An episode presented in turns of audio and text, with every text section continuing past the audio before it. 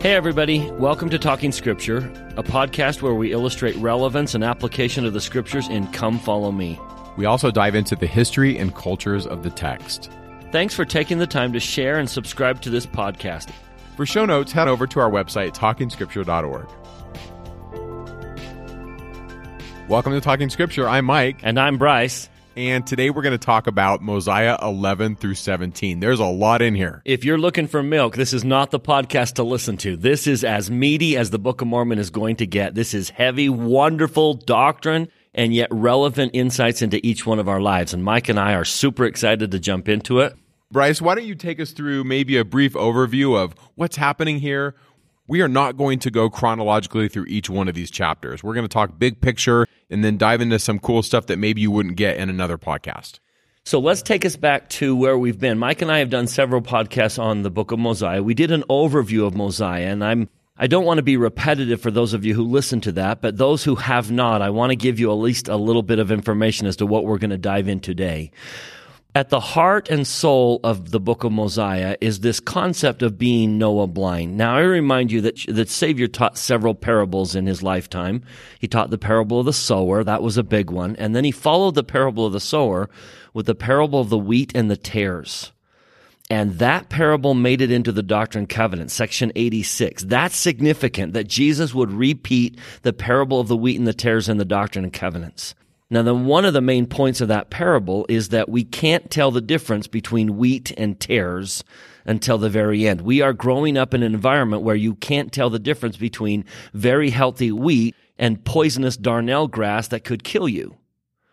So as I see it, there's four possibilities. You can look at someone and say, you're wheat, and they actually are wheat, so you got it right even though you can't quite know for sure you got it right.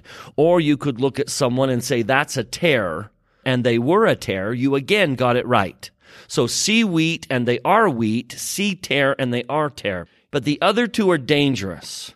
What if we think we're seeing wheat and we invite them into our life and say, You influence my life. You have something to do in my life because I think you're wheat, but in reality, you're a tare. That's dangerous because we've let a tare into our life that's going to poison us. Or the other negative is I look and say, Oh, you're a tare. I don't want to have anything to do with you. And we cast them out of our life when in fact that they were really wheat. And we did not include that influence in their life. So Noah blindness is about those last two possibilities. It's growing up in an environment where you can't tell the difference between the friends and the foes, wheat and tares. And the two major mistakes we make are we see wheat and think it's tare, or we see tare and think it's wheat. And that's the story of Noah and Abinadi and his people. Noah blindness is when you can't tell the difference between friend and foe. So a very brief summary of chapter 11. This is what Noah's doing to his people. He's taking their women. He's living a riotous life. They're working super hard. He's taxing them so that he can live a lazy life. And so the question I would ask is, in what world is a man like that your friend? How is this a good leader? But look at the very last verse of chapter 11. The, bl- the people are blind and they look at Noah and they see friend. Now, maybe there's a reason why. If you go back to verse 2, he did cause his people to commit sin. Maybe that's one of the reasons we get confused and people who allow us to sin, we see as friend instead of foe. How about verse 7? They were deceived by the vain and flattering words of the king. That sometimes turns a Noah into a friend because they're, they, they flatter us and they make us feel like we're more than we are. And so because of their vain and flattering words, we become Noah blind and we see friend instead of foe. Or how about verse 12? He built a tower near the temple. Now you build a tower to put a watchman on it to keep guard so that you know when the enemy's coming. In other words, he made them feel safe. And one very common tactic, one very common reason people get confused and see wheat when it's really tare see friend when it's really a foe is because they make them feel safe. They make them feel loved and appreciated. So these people look at Noah and they see friend. And then chapter later on in chapter 11, along comes a prophet who was sent to save them from their sins. Their sins are going to lead them into major challenges, and a prophet is sent to prevent, prevent that. So Abinadi comes among them, meaning the people who are Noah blind. And he starts to say things that you don't expect a quote friend to say. Look at the end of verse 20. Except they repent, except you repent, I will visit them in mine anger. This is what the Lord says to Abinadi. Verse 21, I will deliver them into the hands of their enemies. They'll be brought into bondage, be afflicted by the hand of their enemies. And sometimes when prophets speak truth like that, we look at them and say, You're no friend of mine. Sometimes children look at parents and say, You're the worst mom in the world. And then blinders go on, and instead of seeing someone that really does love them, they see, they see an enemy. And so they're looking at a wheat and they see tare. They're looking at a friend and they see foe. And so this is a Noah blind people. They look at Noah and they see friend. They look at Abinadi and they see foe. Now, unfortunately, for chapter 12, Noah comes back, or Abinadi comes back and says some harsh things. I'll visit you in my anger. Verse 2. This is chapter 12, verse 2.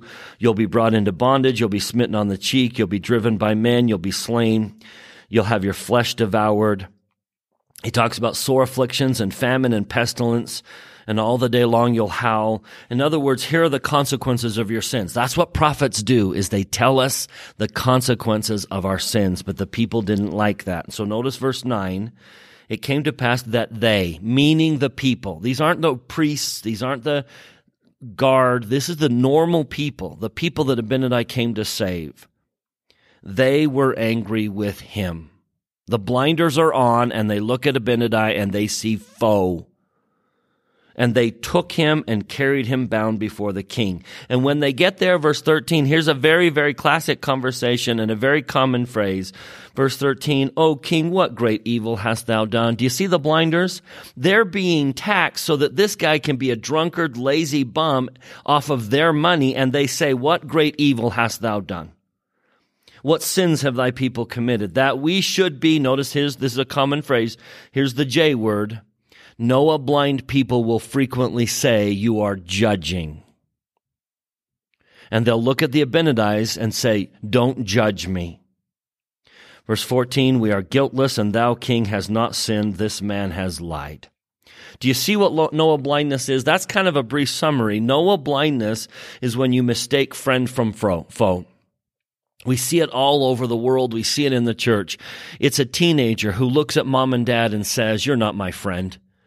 And then he has friends who are allowing him to sin and do things that are wrong. And they look, he looks at those friends and he sees, he sees a real friend when they're really not a friend. Mom and dad become an enemy and their other friends who are leading them up, off, off the path become true friends. See, that's Noah blindness. Sometimes Noah blindness is drugs and alcohol. Sometimes it's an ideology. Sometimes it's people.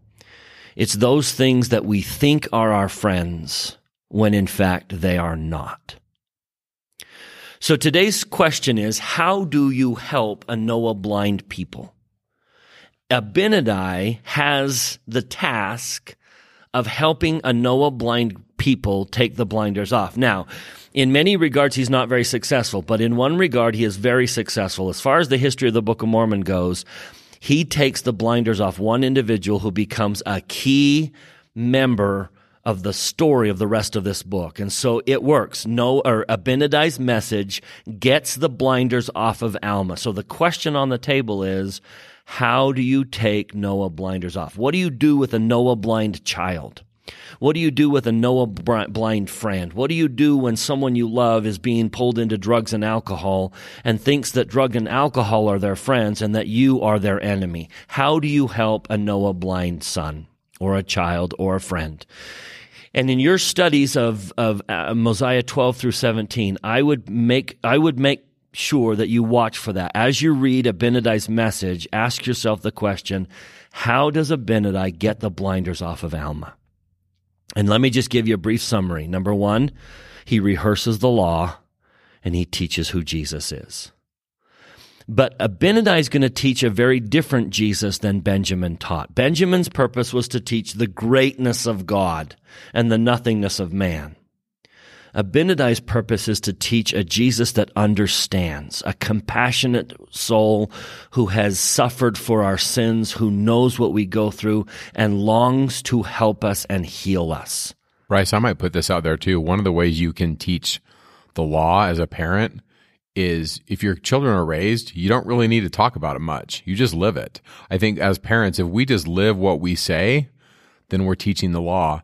And then we also teach who Jesus is by being like him. Being compassionate and, and understanding. Right. So I think sometimes that alleviates a lot of the confrontation if as parents of adults, if we just live the law, and be like Jesus, I think we're being like Abinadi. Does that work for you? Yeah, I think the whole point here is Abinadi made sure that they understood the basics of the law. What are the tenets of our religion? Do you understand the basic requirements of the law? And do you understand the kindness and the gentleness of Jesus in forgiving us when we make mistakes and pulling us back? That is Abinadi's message. So as you read, watch for how does Abinadi help Noah take those blinders off? Now that's our summary of what we've been doing. What we'd like to do now is dive into some of the smaller messages about a prophet being cross examined by a hostile group. There are some wonderful doctrines in here. If you'd like to know more about that overview of Noah blindness, we refer you back to our podcast on the overview of Mosiah. But what we'd like to do now is dive into some of the smaller messages that come out of Abinadi's teachings with the priests and Alma and their effect. So, Mike, why don't you take one and then I'll take one and we'll just kind of go back and forth. Yeah, okay. So I want to start with some of the best stuff first, and also what I think to many could be some of the most confusing passages in perhaps the whole book of Mormon. And that's going to be the first eight verses of Mosiah 15. And this is where Abinadi talks about how Jesus is both the Father and the Son. Now, there's many different ways to read Abinadi, but one way to read his name, Ab Ben Nadi, Ab is father, Ben is son, Nadi can, can be messenger. One way to read his name is that he is the messenger of the Father and the Son. And so I want to talk a little bit about these verses because I really like how Bryce said you want to reveal who Jesus is. Sometimes this can be really confusing because of using already established religious language to teach new gospel principles. So let me give you an example. To readers of the Book of Mormon, especially in the 19th century, there was this issue with what was called Trinitarianism, or this idea of the Father, Son, Holy Ghost being either the same substance or the same person. And there's a lot of different ways to draw that out. And so sometimes the early critics of the Book of Mormon said things like, this is too Trinitarian. But that's not Abinadi's message. And so if we use already established understanding of scripture and then we try to unlock it, sometimes our language can kind of get in the way. And so what I'm going to do is I'm going to read these eight verses, but I'm going to add in uh, some commentary as to who is being talked about here. And so before I even start, I do want to talk about pre apostate Jewish apostasy, pre 586 BC religion. And here it is it's polytheistic. You have a high God, El Elyon, the most high God. We refer to him in the church as Elohim or Heavenly Father. You have a son deity, the son of El Elyon, and that's Yahweh or Jehovah. We refer to him as Jehovah typically in the church. And then the Holy Ghost isn't really played out really well in the Old Testament. Um, in the Old Testament, prior to the Jewish apostasy, you also have this consort Asherah. I'm not going to talk about Asherah today. If you want to get an Asherah, go back and do our first Nephi 8 and 11 podcast and you can get into some of that stuff. But the distinction I want to draw here is that Abinadi is not necessarily talking about the most high God, El Elyon or Elohim. He's talking about Jesus and his dual nature. And so we're going to call the spirit essence of Jesus as Jehovah or Yahweh. And we're going to talk about his flesh, his person when he was a mortal, Jesus. And so I'm going to read these passages in that light to just know that Abinadi understands who God is, he understands who the Father is and the Son, And in these verses, he's talking about the dual nature of Jesus. Now, before Mike does that, let me take you back to Mosiah chapter 5, verse 7. When we make covenants in the church, Jesus really does become our Father. So it's very common in the church to refer to Christ as Father and Son.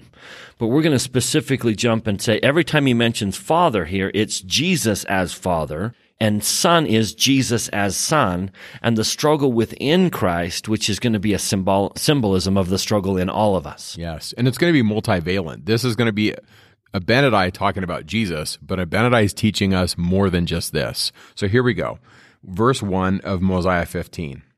And now Abinadi said unto them, I would that you should understand that God Himself should come down among the children of men and shall redeem His people. In this essence, he's talking about Jehovah. God himself shall come down and redeem his people. Verse 2. And because he, Jehovah, the spirit, pre earth, godlike nature of Jesus, because he, Jehovah, dwelleth in the flesh, he, Jehovah, shall be called the Son of God, Jesus, having subjected the flesh, Jesus, to the will of the Father, Jehovah, being the Father, Jehovah, and the Son, Jesus the Father, Jehovah, because he, first as Jehovah and then again as Jesus, was conceived by the power of God. Now, in that instance, I'm going to say Elohim or Heavenly Father. He's conceived by the power of the Father. And the Son, Jesus, because of the flesh, thus becoming the Father and the Son, becoming Jehovah and Jesus. So this is Abinadi talking about the composite nature of Jesus. He's spirit and he's flesh. Before he was born physically, he was God. He was Jehovah. And as flesh, he is Jesus. Some would call him Yeshua. He's both. He's a composite being. And the, the interesting thing is, so are we. We are composite beings. In the case of Christ, he literally was the Son of God the Father and the Son of Mary. So he is dual beings. Now, how much Mary he had, how much God he had, we don't really know how that played out. But this is about that struggle between Jesus, son of Mary, and Jehovah, son of God the Father. And that that unlocks Mosiah 15. As you can understand, he's talking about the struggle between being Jesus of Mary, the mortal side, and being the Son of God, the eternal Father, the divine side. He is both Father and Son at both. the same time. Yeah, he's both. And they, Jehovah Jesus, there it is, they, the dual nature, are one God, yea, the very eternal Father of heaven and earth. And thus the flesh, Jesus, becomes subject to the Spirit, Jehovah, or the Son, Jesus, to the Father, Jehovah. Being one God, Jehovah and Jesus, suffereth temptation and yieldeth not to the temptation, but suffereth himself, Jesus, the flesh, to be mocked, scourged, cast out, and disowned by his people. And after all this, after having worked many mighty miracles among the children of men, he, Jesus, shall be led, yea, even as Isaiah said, as a sheep before the shearer is dumb, so he, Jesus, opened not his mouth.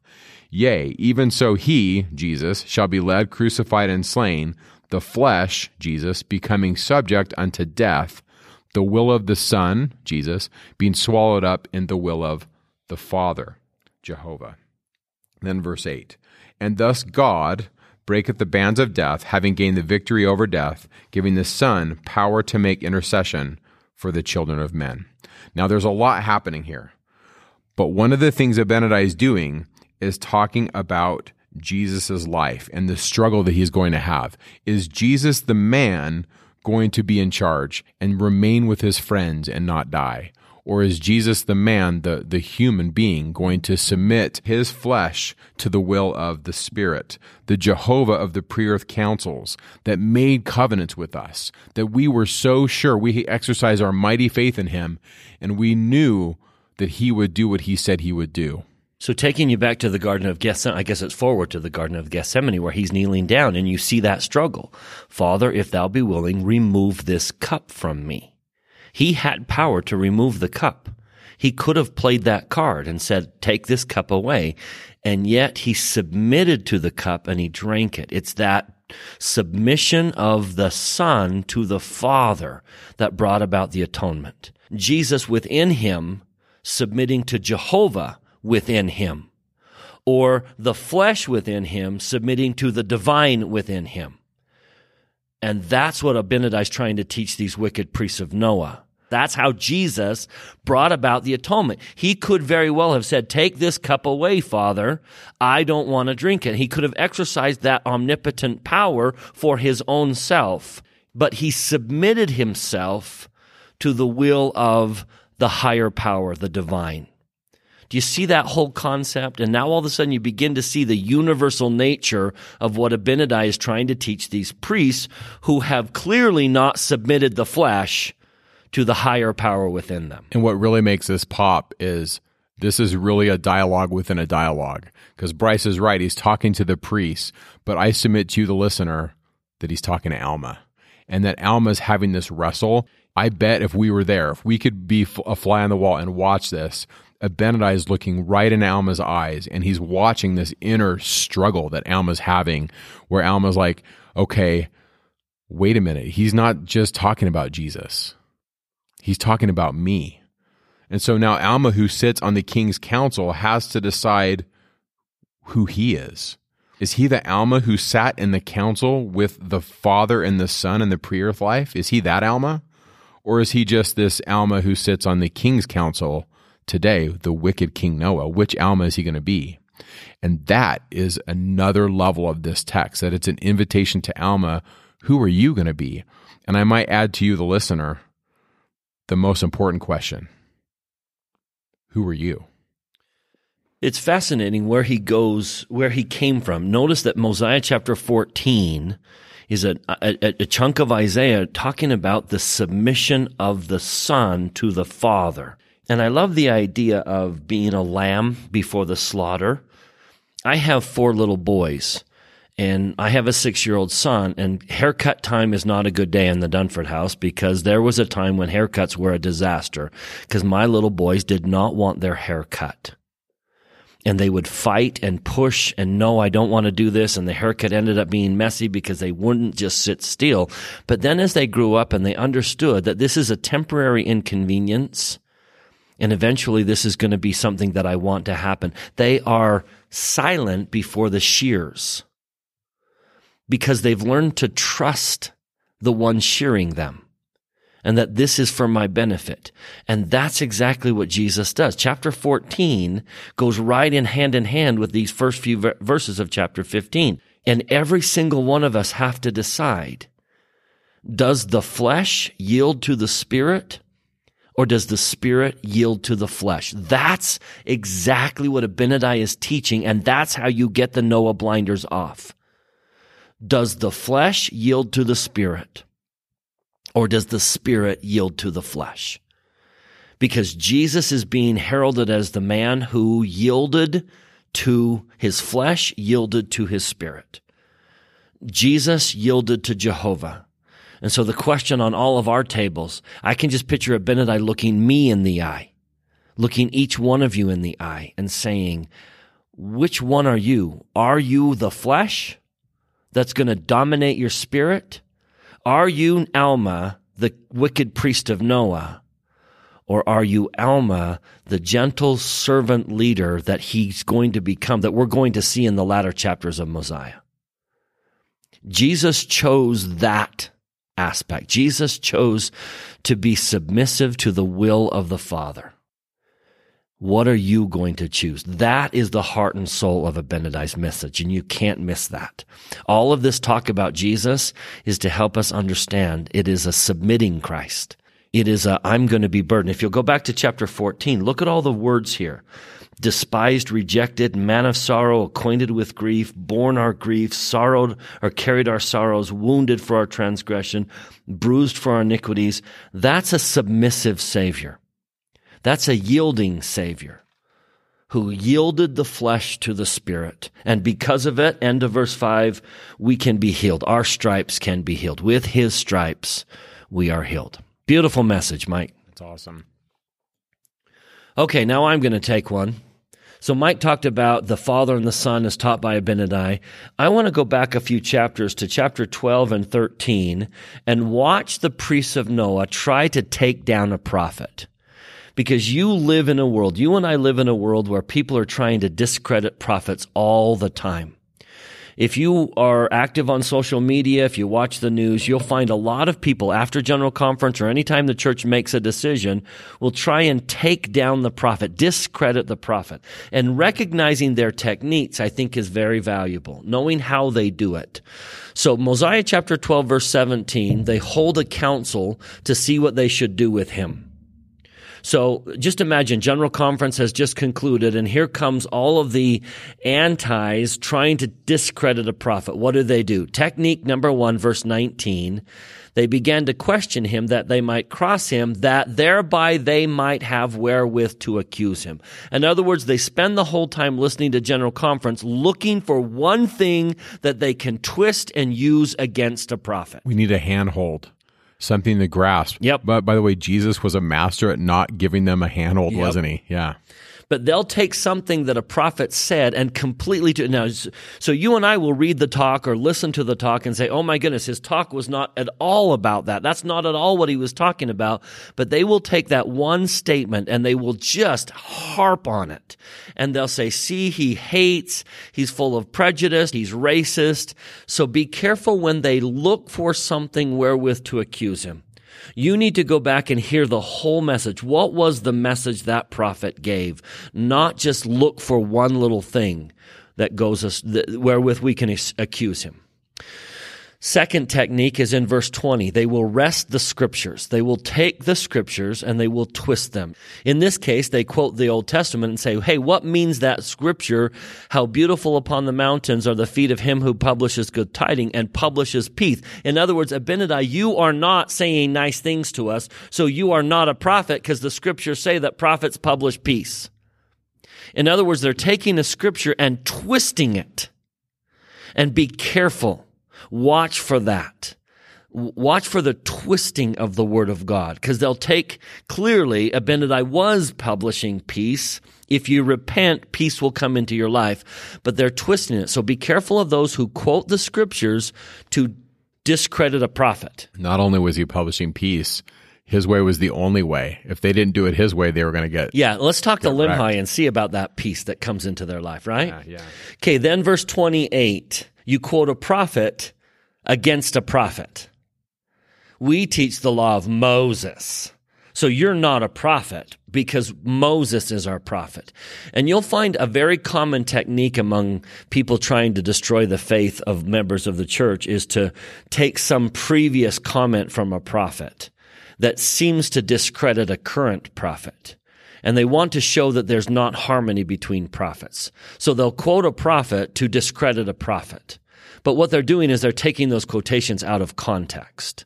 Or, or, or you could say maybe sometimes we get more light and knowledge. So, a classic example, Bryce, is Moses' cosmology and understanding the universe is certainly not ours.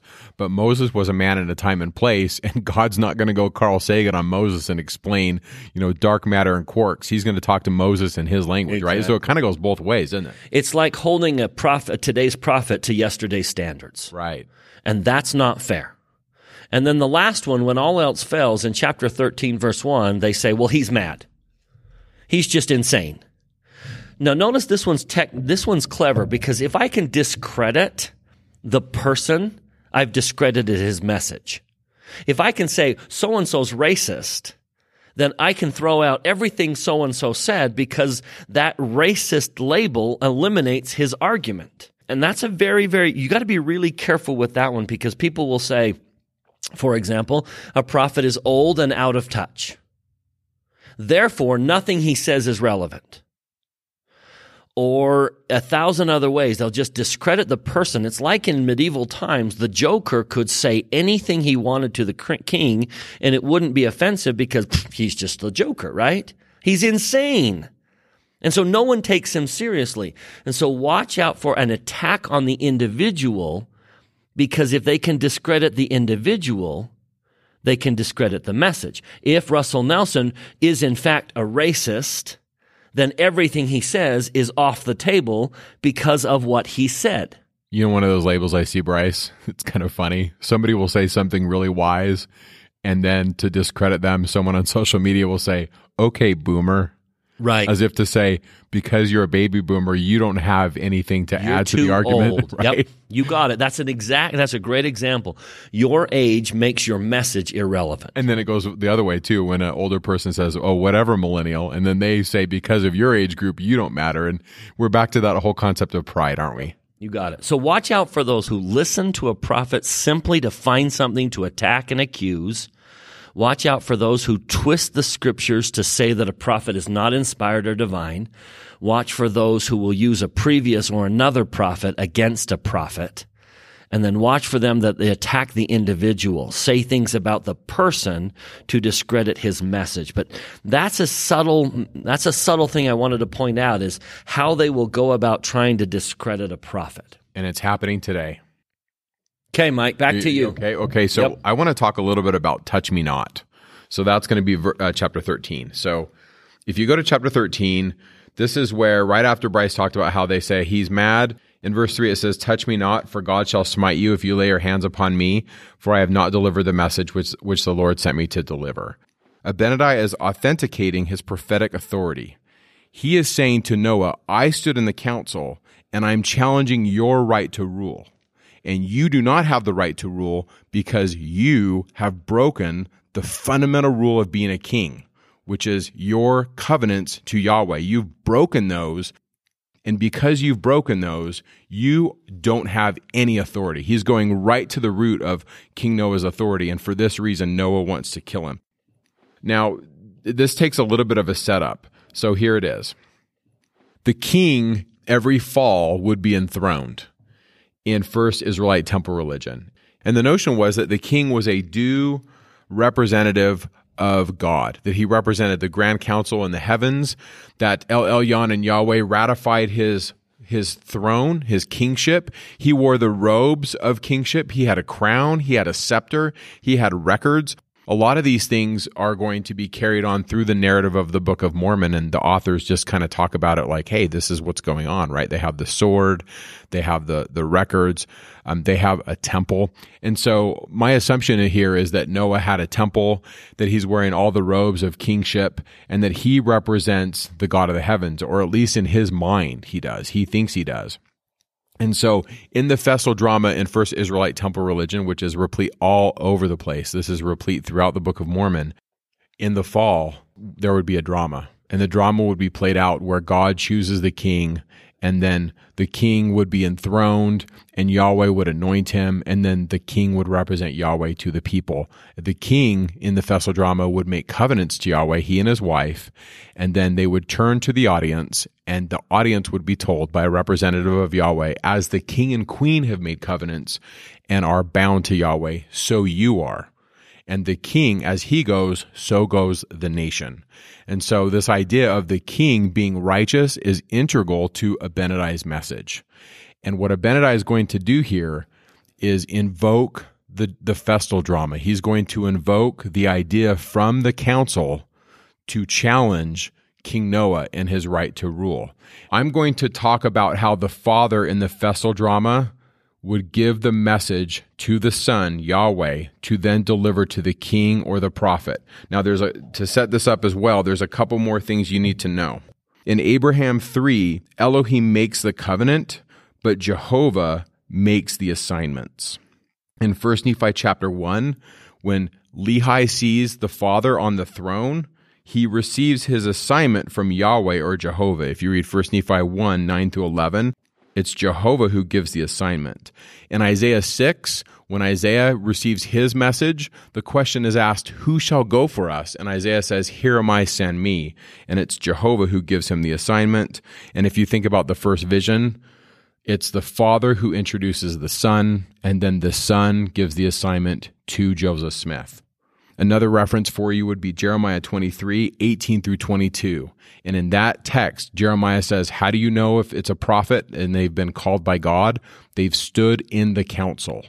And so that is the, the language that I want to refer you to as we go through Touch Me Not in Mosiah 13. So with those introductory verses, here we go.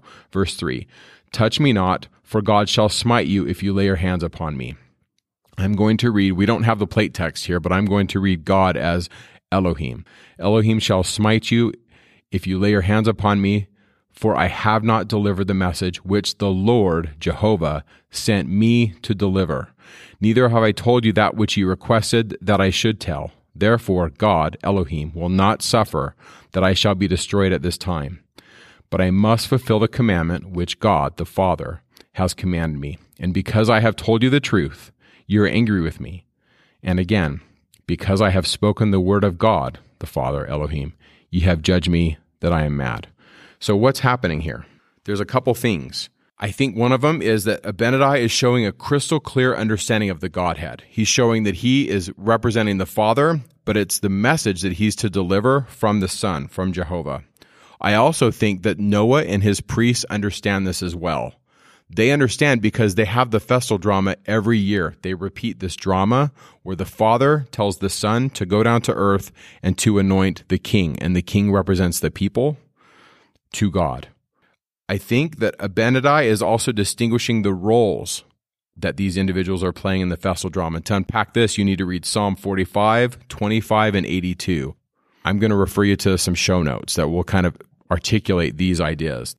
And the final thing is, Abinadi is authenticating his prophetic authority. He is saying to Noah, I stood in the council and I'm challenging your right to rule. And you do not have the right to rule because you have broken the fundamental rule of being a king, which is your covenants to Yahweh. You've broken those and because you've broken those, you don't have any authority. He's going right to the root of King Noah's authority. And for this reason, Noah wants to kill him. And it's all couched in the historical understanding of temple and how they viewed God and how they viewed kings. The, the king's theoretical claim to his authority rested on the belief that he was chosen in the pre earth council, that he was God's son that he was a son of God. This is Psalm 2 and Psalm 110. When the king was enthroned, he would be called God's son. His continued authority rested on this claim. And the claim was that his decisions represented the decisions of God in the council, in the council of the gods, in the council of El Elyon. So now Abinadi is challenging these claims by asserting his own covenant that he has made with God and the specific instructions that he has from Jehovah. And so that's what I read when I read Touch Me Not. There's a lot happening here because to you, the listener, some of this may sound familiar to you. Some of this may sound familiar to understand this idea that there's a God in heaven and a son, and the Son of God, Jehovah, gives instructions to a king or to a prophet, and a prophet is one who has stood in the council. And so that is what Abinadi is invoking, and he's challenging Noah.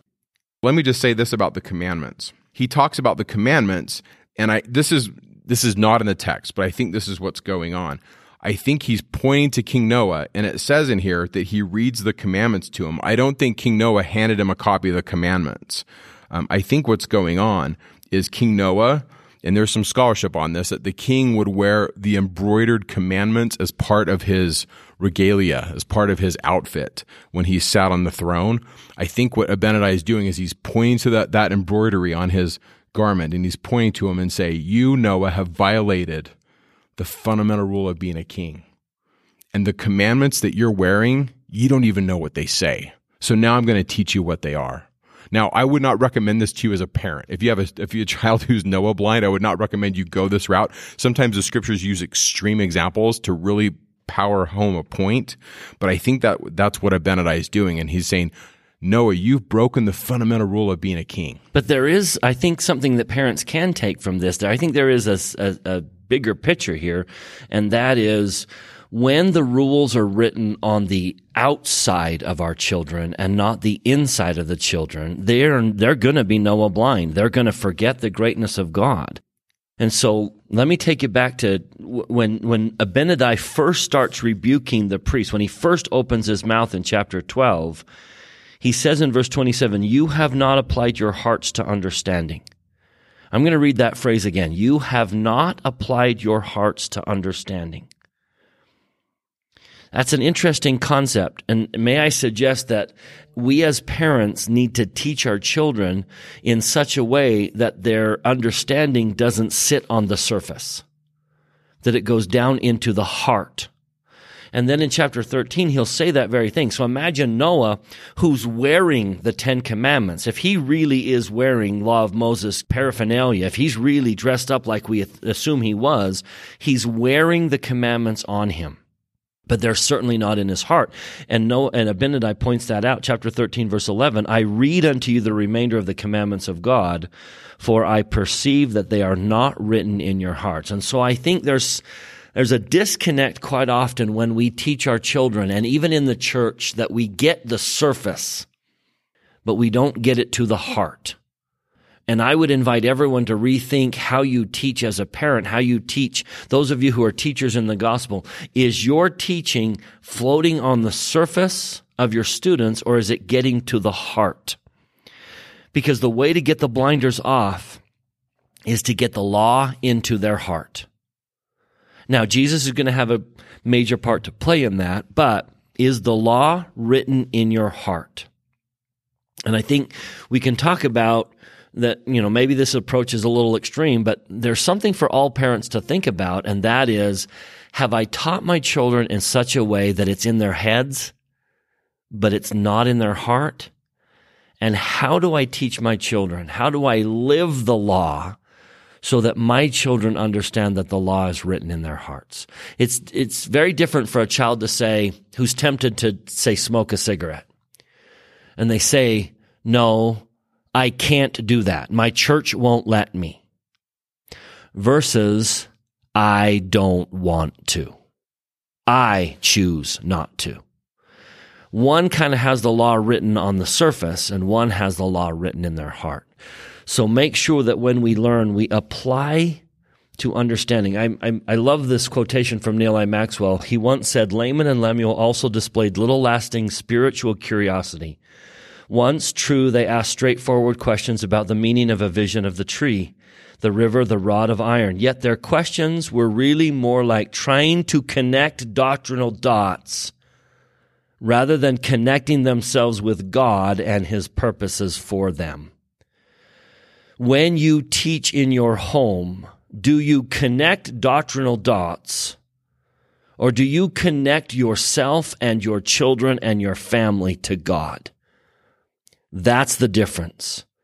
When Abinadi says, You have not applied to understanding, they clearly have had religious discussions, but they've never connected themselves to God. Don't connect doctrinal dots. Connect yourself to God. Every venture in gospel learning, every time we study the scriptures, every time we go to the temple, every time we go to church, we should connect ourselves to God and His purposes for us rather than getting caught up in connecting doctrinal dots. That's good. All right, Mike, back to you. So we got to sink these things into our hearts. And I think Noah had all the looks, the trappings of somebody who was doing first Israelite kingship. He had a group of priests. He had the law in front of him. Clearly, these guys had Isaiah. They had the scriptures. Uh, they're asking questions about it. They're not asking to understand, but they're asking to accuse. I remember for years, I really struggled with that uh, text that they read to uh, Benadi in chapter 12, where it says in verse 20, It came to pass, one of them said unto him, What meaneth the words which are written and which have been taught by our father, saying, How beautiful upon the mountain are the feet of him that bringeth good tidings, that publisheth peace, that bringeth good tidings of good that publisheth salvation, that saith unto Zion, Thy God reigneth. I remember for the longest time, I was like, why are they asking him about Isaiah? Now I get the part about not understanding Isaiah. Like I was at home with that idea. I was like, I totally get that. But why are they asking him about Isaiah 52? And I don't know if you remember this, Bryce. It was a long time ago. We were just talking about this. And I remember asking you that question. You said, well, yeah, they're just trying to accuse him. You're not publishing peace. And I was like, oh, yeah, that's it. And I was just kind of okay with that. And that's a good answer. I think really they're using scripture to undercut a prophet and to accuse him of, well, you're not publishing peace. Clearly, you're not a prophet. But then, then you get this verse, verse 22. Thy watchmen shall lift up the voice. With the voice together shall they sing for they shall see eye to eye when the Lord shall bring again Zion. Break forth into joy. Sing together, you waste places of Jerusalem. And then it goes on. There's more. And the, the context of this is Isaiah 52. And so I want to take you, the listener, with me to Isaiah 52 to kind of look at this. And I'm going to start off with a couple things that I'm just going to say as presuppositions. And what I'm going to suppose going into this is that there's levels to this. And Abinadi is going to once again invoke the council, this sod experience. He's going to invoke it in such a way as to teach them about who they are, but also about who Jesus is. And that Jesus later in 3rd Nephi is going to play on these same things. Jesus is going to quote some of Isaiah 52 in 3rd Nephi. So there are a lot of different ways to look at Isaiah 52. I'm going to give you three interpretations here. First level, Noah, you're not doing it. Second level, it's all about Jesus. Third level, it's an invitation for us. So know that the phrase the king's feet or having the feet established, that has to do with kingship. When the Savior came to the Nephites, I, I believe this that he sat upon his throne and his feet would have been established upon a footstool, and his kingship and priesthood would have been represented by the sacred objects in that footstool. You would have had the plates, and you would have had the sword of Laban, you would have had the Liahona. These were the things that the kings took with them. These and Noah probably had something like this. To have the king's feet established has to do with authority and who's in charge. And so there's three levels here that I want to approach uh, this passage with in Mosiah 12, 21 through 23. And once again, he's quoting Isaiah 52. So if you look in Isaiah 52, verse 7, it says, How beautiful upon the mountains, temple, are the feet of him that bringeth good tidings. Well, this is the king that publishes peace. Well, why does he publish peace? He publishes the commandments. He represents the council the sod of God, that bringeth good tidings of good, that publisheth salvation, that saith unto Zion, Thy God reigneth. Noah is supposed to be the representative of Yahweh on earth. And Abinadi says no. And so we've talked about the challenge that he issues to him. You've got the commandments embroidered on your clothing. You're wearing the robes of the priesthood, but you don't represent him. Now, this is all rooted in the 45th Psalm. And so on one level, this is Abinadi saying, No, Noah, you're not the king. But what I really want to talk about is the second level to this, and that's the kingship of Jehovah. And so notice what it says. Go to Psalm 2, verse 6. Yet I have set my king upon my holy hill Zion, and I will declare the decree. The Lord has said, Thou art my son, and this day I have begotten thee. This is the message that Jesus is the king. He is the one that represents the Father. Now, in, in Israel, the king would become God's son. But this is literally, in this instance, this is Abinadi issuing a decree to Noah that Jesus is king. Let's do section 93 of the Doctrine and Covenants, verse 8. Therefore, in the beginning, the Word was, for he was the Word, even the messenger of salvation. So Jesus is the Word. He is the one that publishes peace. The light and the Redeemer of the world, the Spirit of truth, who came into the world because the world was made by him, and in him was the life of men and the light of men. The worlds were made by him Men were made by him, and all things were made by him, and through him and of him. And so the king's feet being established to me, and I think the most important to Abinadi, is the importance that it's God who's in charge. We need to submit ourselves to his reign and his rule and acknowledge his greatness. And in this instance, Noah is a usurper. He is taking away that right because instead of being the king, he's being a usurper. He's breaking the very commands that he's wearing. And so this is Jesus on the throne with his footstool established. A third interpretation is this that it's about sacral kingship, about each of us, about each worthy woman and man, every person. And it's about our ability to become sacral kings and queens unto the Most High God. And so this is first Israelite temple religion I'm going to talk about here with Isaiah 52. So here it is we have verse 7. The feet have been established. We're publishing peace. But then notice Isaiah 52, verse 8, right after this. Thy watchmen shall lift up the voice. With the voice together shall they sing. For they shall see eye to eye when the Lord shall bring again Zion. In the first Israelite temple and in early Christianity, the saints would circle around and sing. They would sing around an altar and they would have one voice and they would see eye to eye. Now, when you see eye to eye, one of the ways you can envision this is you, you're looking at the person across from you. What's interesting to me is this is actually happening in the very first part of First Nephi. In First Nephi 1 1, Nephi gives us a clue that he's going to talk about this. Notice what it says. He says, I've had a great knowledge of the goodness and the mysteries of God. Mysterion, that's Greek. It's the equivalent of the Hebrew word for sod. Sod is the council. Nephi, right out of the gate in First Nephi says, I know the sod. I know the festal drama. Let me give it to you. I'm going to give it to you in code. And so in First Nephi chapter one, this is what he says.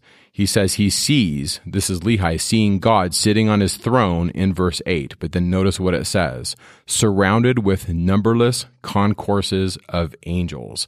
Concourses, circles, circles of angels. And what are they doing? They're in the attitude of singing and praising God. So this is Lehi in the very first like eight verses of the Book of Mormon. He's in the heavens. He's having a sod experience. He sees the Father. He sees angels seeing eye to eye in a circle singing and praising God. And so now we're back to Isaiah 52. The watchmen are going to lift up their voice. Together they shall sing. They shall see eye to eye.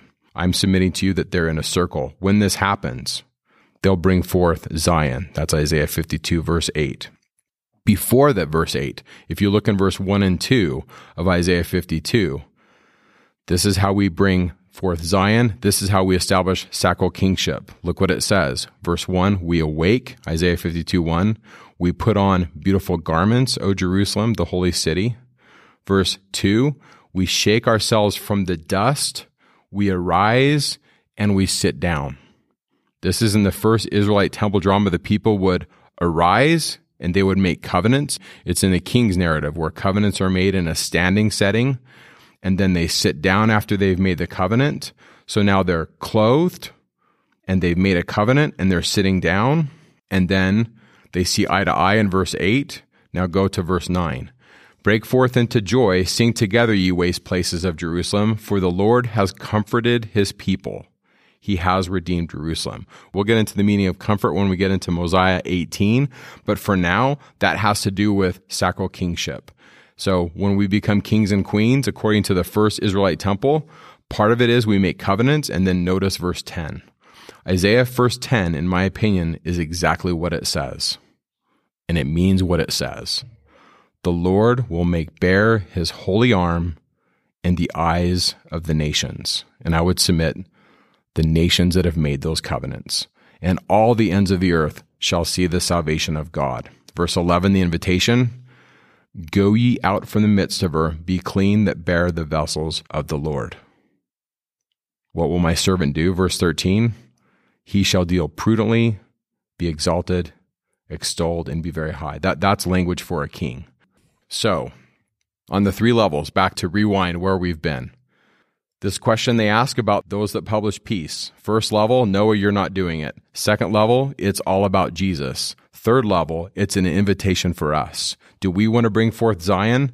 I would submit to you that Isaiah 52 is very much early Christianity and first Israelite temple religion about making and keeping covenants, standing up, arise, sitting down, and having God's arm revealed so that we can, verse 11, be clean and deal prudently. I just think that's so important. And I also want to throw this out there. I don't see Joseph Smith making these connections as a 23 year old kid. Do you, Bryce? No way. No way. So the effect, whatever else happened, the effect of this little exchange between Abinadi and the priest had two outcomes. Number one, the priests, most of them, still saw Abinadi as foe. Nothing changed. In fact, they seem to be even more convinced that he's foe and, and Noah is their friend. So the blinders are still on. But one young man took the blinders off. Whatever Abinadi said, whatever he did, it got Alma to take his Noah blinders off, and he saw Noah for who he really was. And he saw Abinadi, and he will write down those words of Abinadi, and he will cherish them, and he will teach them to his friends, his children for the rest of his life, because he finally saw who his real friend was. So may we conclude just with the summary The antidote to Noah blindness is to get the law written into our hearts. That's what Abinadi does first. He gets the law, he tries to get the law written into their hearts. And then the other antidote is to understand the role Jesus plays in our life. And one of those is an example of yielding the flesh to the Spirit. The Son becomes subject to the Father. And that needs to happen in every one of our lives. Think about the courage it took for Alma to stand up to Noah. He knew exactly what was going to happen. There's no way Noah's going to sit idly by and just take that. He just had to have anticipated that Noah was going to come after him, but he was willing he was willing to go through that because he was submitting the flesh to the spirit, which is exactly what Jesus did, which is why he's our redeemer and our savior. And it's something we, all of us have to do.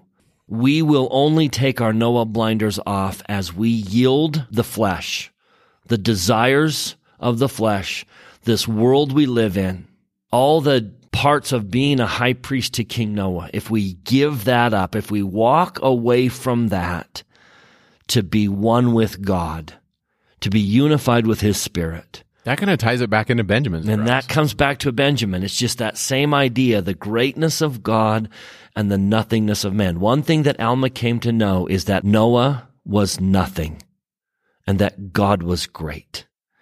Why else would he be willing to run for his life he could have lived it up in the palace. But he was willing to run for his life because he realized that the flesh is not worth the fruit thereof. It's the spirit. And therein, I would suggest, is the antidote for Noah blindness. Get the law written into your heart. Follow Jesus. Let Jesus teach you how to yield the flesh to the spirit, how to yield the son to the father in your own life. And with that, we will see you next time when we get into Alma in the wilderness, teaching about the covenant of baptism. Yeah. Thanks for listening. Talking Scripture is not an official production of The Church of Jesus Christ of Latter day Saints. The opinions expressed in this podcast are Mike and Bryce's opinions only. We refer you to official church sources and the church website to clarify any doctrinal questions.